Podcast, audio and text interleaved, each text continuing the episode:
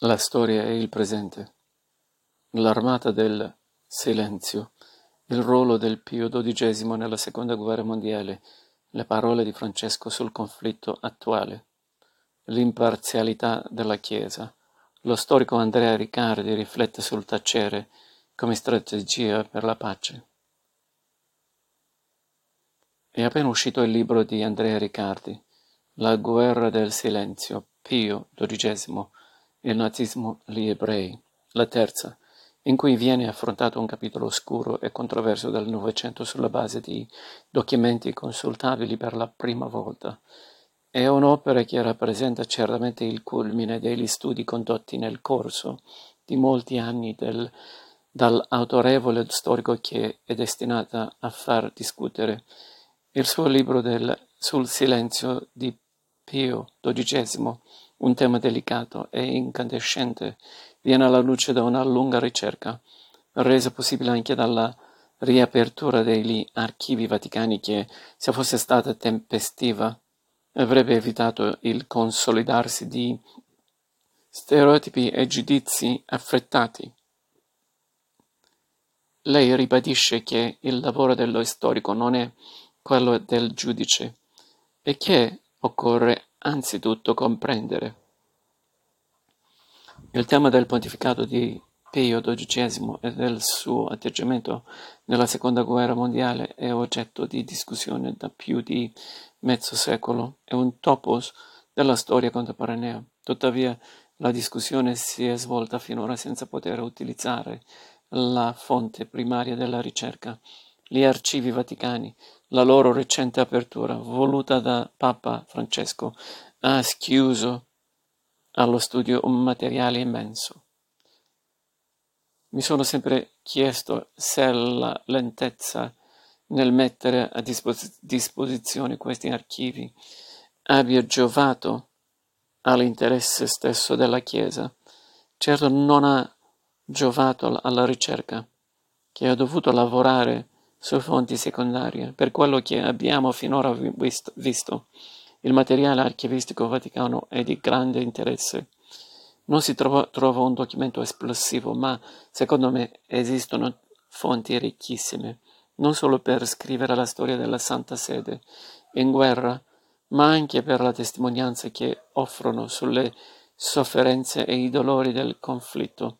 Penso alla, alle lettere di chi domanda aiuto e descrive la propria situazione, lettere provenienti da ogni parte del mondo. Che cosa significa silenzio? Quello di Papa Pacelli sembra iscriversi all'interno di un più vasto silenzio, quello sull'antisemitismo e sulla Shoah, di cui l'Europa non si è sbarazzata neppure dopo il 1945 ma nelle sue pagine scopriamo che il Papa stesso accennava al proprio silenzio, parlandone anzi al plurale. Ci sono stati tanti silenzi. Ci sono tanti silenzi durante la seconda guerra mondiale.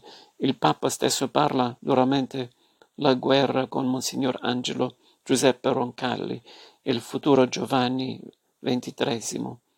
A proposito dei miei silenzi sul comportamento tedesco. Allora silenzio era anche un termine usato in Vaticano.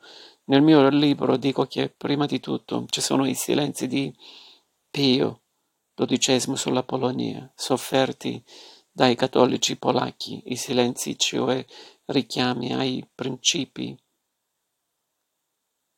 più che condanne esplicite. Si collegano all'imparzialità della Santa Sede in guerra cercare di mediare per la pace tra combattenti e soprattutto assicurarsi lo spazio per l'impegno umanita- umanitario che fu grande durante il conflitto. Chi segue l'itinerario che lei delinea, passando, passando per i decenni della guerra, non può far a meno di ammirare l'equilibrio esemplare con cui lei affronta le questioni più complesse. Tuttavia, non si può dire che lei non abbia una propria posizione che emerge là dove scrive. Pio XII non ha parlato apertamente degli ebrei durante la guerra, ma ha operato per una politica di asilo e ha fatto pressioni diplomatiche su vari stati europei. Relegato in quella che lei chiama l'isola vaticana, Pacelli ha operato nella misura del possibile. La mia posizione non vuol essere giust- giustizialista, nemmeno apologetica, ma il compito dello storico non è giudicare, ma comprendere. Pierre Milza conclude su Pio XII con un'assoluzione per insuff- insufficienza di prove. Per me non è questione di assoluzione o condanna. Certo, ho la mia sensibilità, quella di qualcuno che ha conosciuto papi molto più intervenisti, come Giovanni Paolo II Francesco. Bisogna anche dire che il papato allora era un'isola nell'Europa nazista e che la sua forza era davvero debole. Seppure indirettamente, il suo libro è anche un grande ritratto con colori umani di Pio XII, un diplomatico, un asceta, un timido, un pavido, timido, un po' incerto, lento del decidere, scrupoloso, un carattere mistico. Taluni nella Chiesa, non solo fuori, gli hanno rimproverato la sua lentezza nella decisione o i suoi toni diplomatici. Non va dimenticato che fu un papa popolarissimo in Italia e in Germania, specie dopo la guerra. A Roma era il papa romano e il difensore della città. Tuttavia, in pochi mesi la sua popolarità fu eclissata da Giovanni XXIII, papa bonario, umano, per nulla ieratico come era stato Pio XII. Va ricordato che Roncalli, durante la guerra, lavorò moltissimo per aiutare gli ebrei ed ebbe una coscienza profonda dalla, del rapporto tra cristiani ed ebrei. Questi sono per lui i parenti di Gesù. Pacelli non voleva pregiudicare i pochi spazi che restavano per fornire aiuti agli ebrei e per realizzare interventi umanitari. Era anche preoccupato per i cattolici tedeschi. Avrebbero retto a uno scontro tra il Papa e il Terzo Reich, ma c'era una certa impreparazione verso il nazismo, che non era solo barbarie, come oggi si dice, bensì un progetto teologico-politico. Aveva di mira tutta la tradizione giudeo-cristiana. L'attacco sferrato all'ebraismo preannunciava quello al cristianesimo.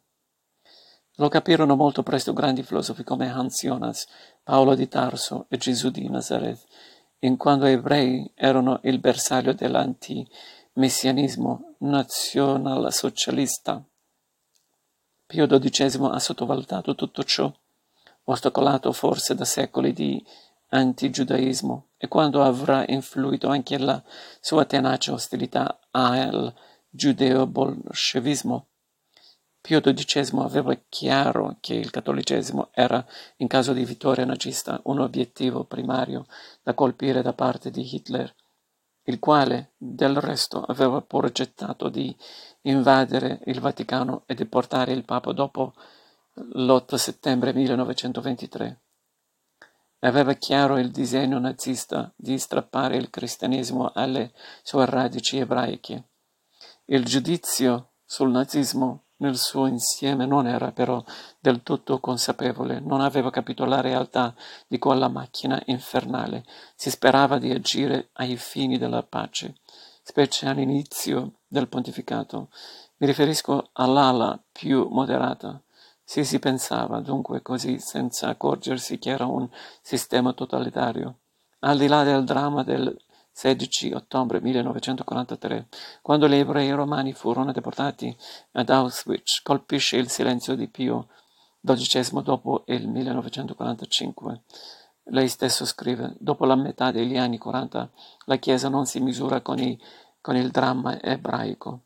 Il comportamento della Santa Sede il 16 ottobre, giorno della razzia, degli ebrei romani che ebbe luogo sotto le finestre del Papa ci pone molti interrogativi. Fu un eccesso di fiducia nella diplomazia e in particolare nell'ambasciatore tedesco in Vaticano, un dopogiochista che sembrava rappresentare il nazismo moderato.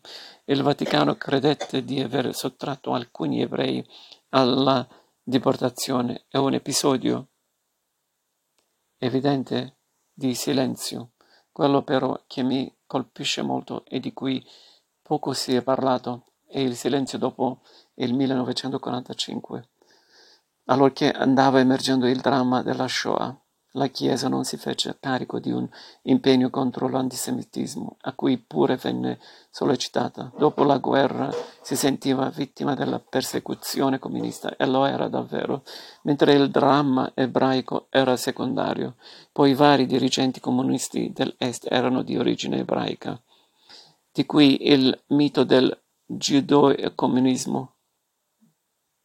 Nel libro lei affronta una questione alta attualissima, il complesso ruolo dell'istituzione papale lacerata non solo tra i totalitarismi, ma anche tra i nazionalismi. Lei parla di internazionale cattolica e distingue tra neutralità e imparzialità.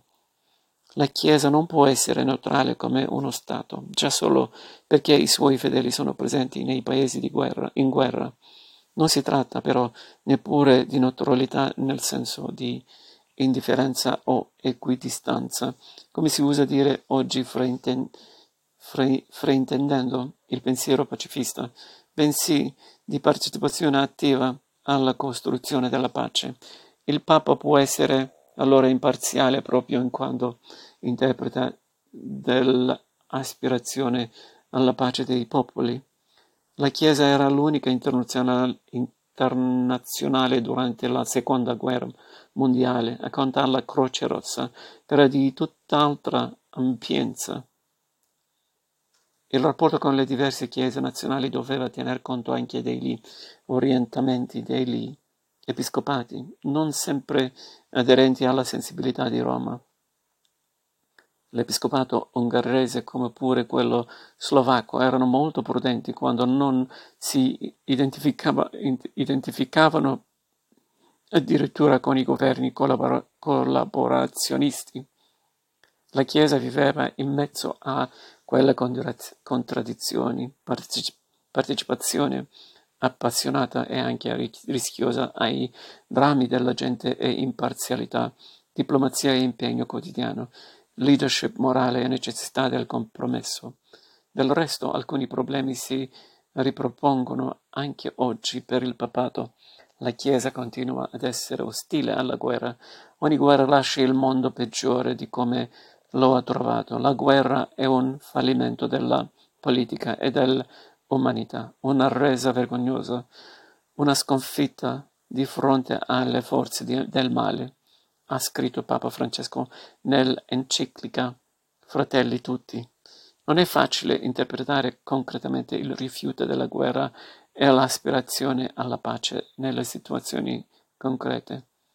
Si pensi all'Ucraina. Francesco cerca di essere vicino alla parte che maggiormente soffre, cioè gli ucraini, ucraini, ma è pure attento alla Russia, interlocutore decisivo se si vuol uscire dal conflitto. Tutto questo rischia di spiacere agli uni o e agli altri.